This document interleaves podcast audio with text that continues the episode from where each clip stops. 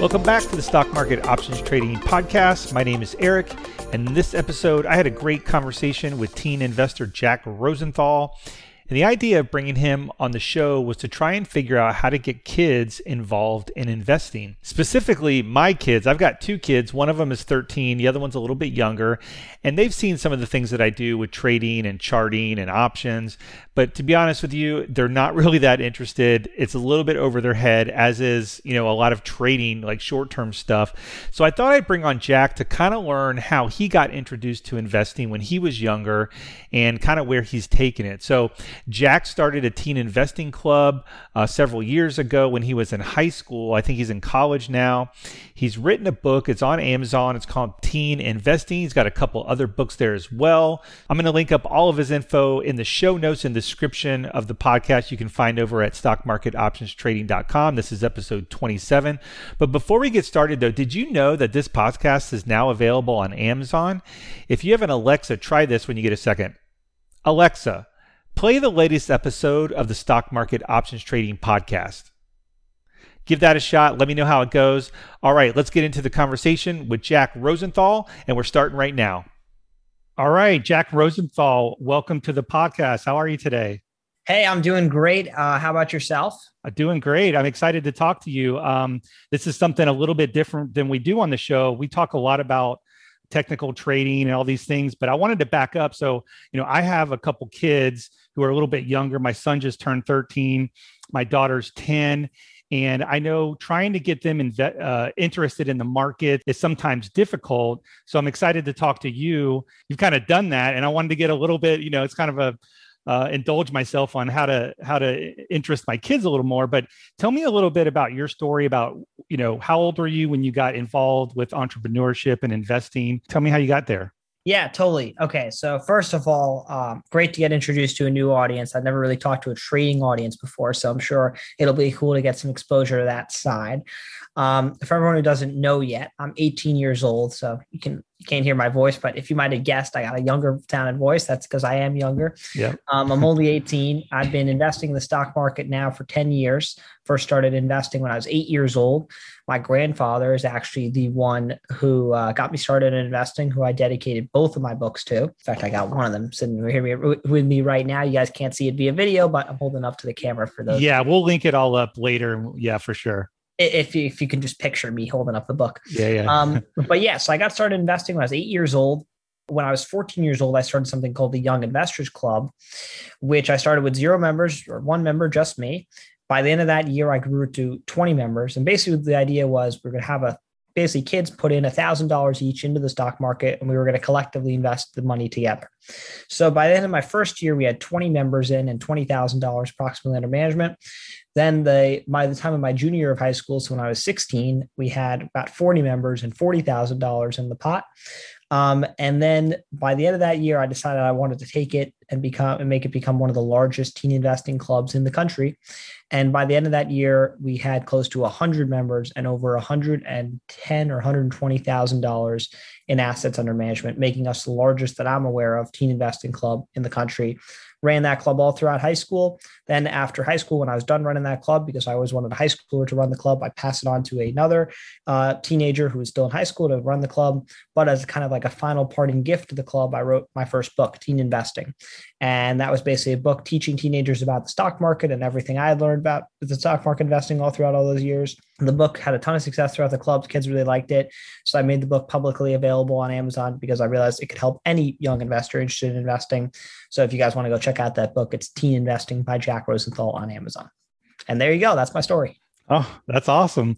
So many things that that I want to ask you. So you said your grandfather got you into investing. What how, how did he do that? What what were what were the uh what was the carrot that he dangled for you to for you to sort of you know actually pay attention and put in the effort because it's you know it's not easy totally you know it's a lot of homework and we'll talk about your your approach you know in a minute but what was the thing that kind of got you interested in it? I guess besides just your grandfather, what did he do? To, yeah, to well, it's you? a really interesting strategy um, that I've talked about on other podcasts before. He actually let me fail first. That was his way of drawing me in and drawing my interest. So what he did is he gave me a few thousand dollars, and he gave my brother at the time also a few thousand dollars. And for my brother, who didn't even know he had an account, he just put it all in the S&P 500. And for me, he said you can do whatever you want with the investments. You can't take the money out, but you can invest it however you'd like. So I invested it in 16 different small cap stocks. And I ended up losing money that first year, lost like 4% that first year when I was eight years old. And I was really a sting at the time. Um, so he kind of basically gave me full control and said, you can do whatever you want and let's just see how you do anyway, so I ended up doing badly. And then I kind of came back to him. And then he's like, okay, now I'm going to teach you how I invest and how I invest my own money. And I was listening to him a lot more carefully that time, I think. And I think that strategy actually ended up playing out for him. So yeah, that's uh, that's how he, that's how he got me interested. So what what were you buying when you were eight years old? I was buying some like oil companies. I think, I mean, I was looking at the, some of the stock screeners and I was like, all right, let me find companies that dropped a lot. And at the time, I was playing in the small cap market. So companies around a billion dollars were less in market caps. These were much riskier companies, a lot more fluctuation in pricing. I don't really forget kind of what I was looking at. But mm. anyway, I, you know, I was trying to just beat the stock market at eight years old. And most people can't even beat the stock market at 60 years old, 60 yeah. years old, let alone eight years old. So unfortunately I failed just in the beginning. Um, and yeah, that, that's pretty much what I invested. But then he taught me his strategies and then I learned how to invest a lot better later on. And since then I've done a lot better in my investing. Yeah. Yeah. So let me ask you, I know, so having been through the school system, did you go to public school? I went to public school till sixth grade and then private school after sixth grade. Gotcha. I got both you know, obviously, if you're if you're buying and selling stocks, where you're even looking at things like a, a beat down company or earnings or any of that stuff, you're obviously that's like way deeper than just saying like, oh, Target. I you know we shop at Target or I yeah. see McDonald's, I see Starbucks. So buying companies that where you see are busy, you're actually doing a little bit of homework there. With your experience in in the school system, what financial education, if any, was given to you or part of your your schooling do you re, do you remember like through those no. years no financial um, none right? the, the, club the club is probably single-handedly responsible for teaching 100 teenagers way more about investing in the stock market than they would have ever learned in school.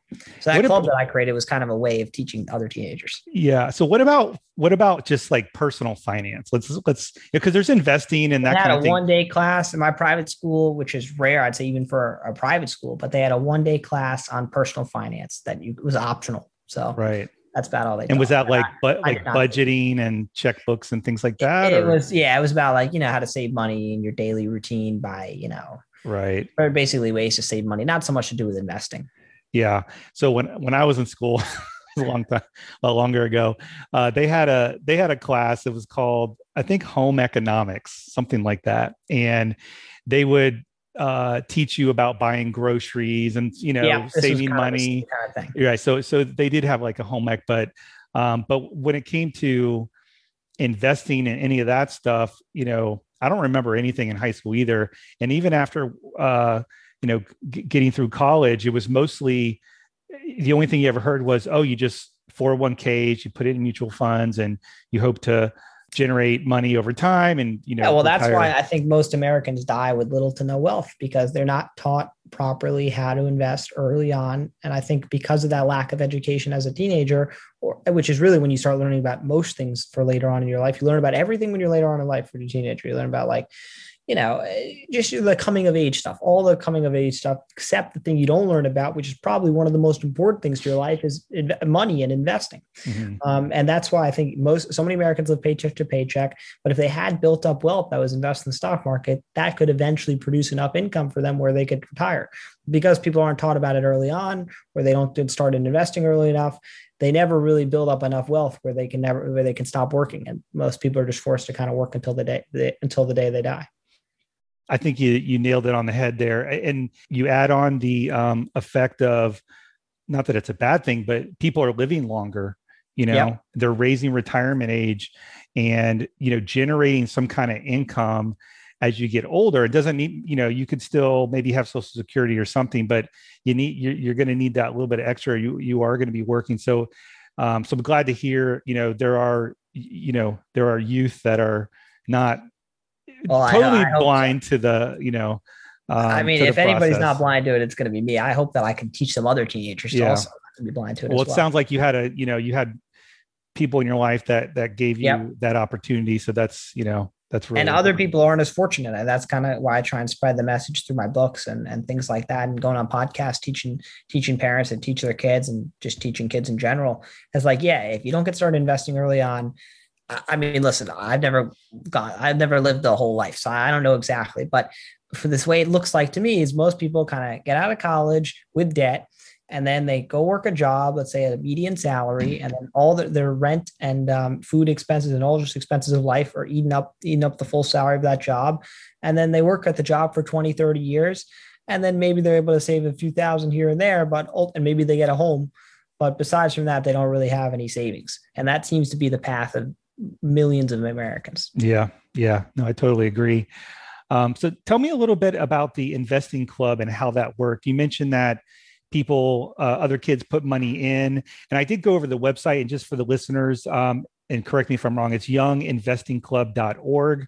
Younginvestorsclub.org. Young Investors Club. I'm sorry. And I'll link everything up in the uh, description and notes for the podcast too. But um, so, and everything's there for, for people who want to check that out. If you have kids, I definitely recommend just see what they're doing over there. But how are you able to put other people's money into a single account, like from a legal yeah. standpoint. Like yeah, yeah, there was totally. some stuff I read on there, but I didn't quite understand what it was. Totally, totally. Okay, so a couple of things. First of all, if you have a parent, if you're a parent and you have a kid that's interested in joining the club, unfortunately, you can't really join the club unless you're in New York or you're within an affiliated.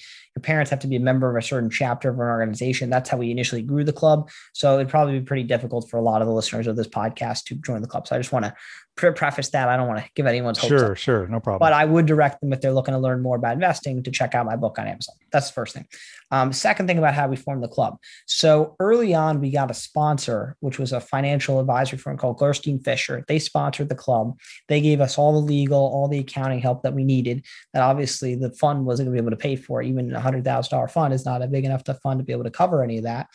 Um, so they sponsored all our legal and all our accounting. The way we did it is everyone we formed an LLC, and then when you join the club, you basically got an ownership position in that LLC. It probably wasn't like entirely legal. It probably didn't follow every single legal thing of a limited partnership. Like if you were to put together a real estate deal and you have to have everyone sign on and everyone's taxed, like no one's was getting tax returns or anything like this from the club. But pretty much the way it worked is you put money into the pot um, and, and, then we record the time you invest, and then we record what the value of the pot is when you invest. And then when you want to take your money out eventually, like let's say when you go to college, we record what the value of the fund is then. And then if you grew, you get your thousand dollars back plus whatever percentage that the fund grew by. And that's pretty much how it worked for, for everybody.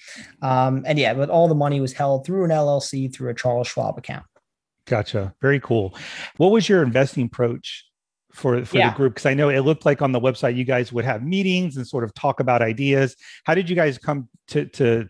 I would say it was very decisions? like kid focused investing group. So what I mean by that is, you know, kids would read items in the news, read things about Tesla and, and Amazon and Lululemon and companies that they thought they believed in, more or less, kind of like if they support the company, supporting the stock. I taught them a little bit about like how to look at the fundamentals of the stock too um, like you know what maybe when's a good time to buy Lululemon rather than just like you like the overall company. Um, so kind of a combination of what what me and some of the more experienced kids taught about value investing and about you know what to look at when the fundamentals, as well as kids just kind of having ideas of which companies they liked. Gotcha. Very cool. Kind of yeah. So you guys would have open discussions about about we have a meeting once every quarter and that's when we talk about everything right and you make decisions so so you'd say you're more of a at the time of value value yeah, approach that type definitely a value approach. Right. It's cool you can see all our positions. Oh really? Yeah yeah if you go under the website you can see i think as of like a month ago all our latest positions. Gotcha. So tell me a little bit about the book. You have a teen investing book. You also have a book on entrepreneurship. And one thing I wanted to kind of ask you is like what you think the difference is between entrepreneurship and investing? Because I kind of see that as uh, a lot of people see that as and maybe maybe it's me it's kind of the same thing. You're really creating a business around a process. And for me I, am you know i'm a trader. I trade mainly options and s&p 500 stuff. That's my business. Uh, but i also like entrepreneurship in the sense of creating you know things on online and stuff like that. So how, how do you how do you think about entre- entrepreneurship and investing I've always personally thought of them as different things. Um, and that's probably more because my investing approach is a little bit different. I'm not a trader. I'm kind of a buy and hold investor. So there's not really that much work to do. You kind of just right. take money, earn it, and invest it, and then kind of don't try and avoid touching it because I got a long time horizon. I can just kind of wait forever. True. And like any of like teenagers I teach. Yeah. Um, not forever, but a long time. And it's pretty long. You got a long yeah. time. yeah. Um, and yeah, so I'm kind of a buy and hold. So so I don't really spend a lot of time investing.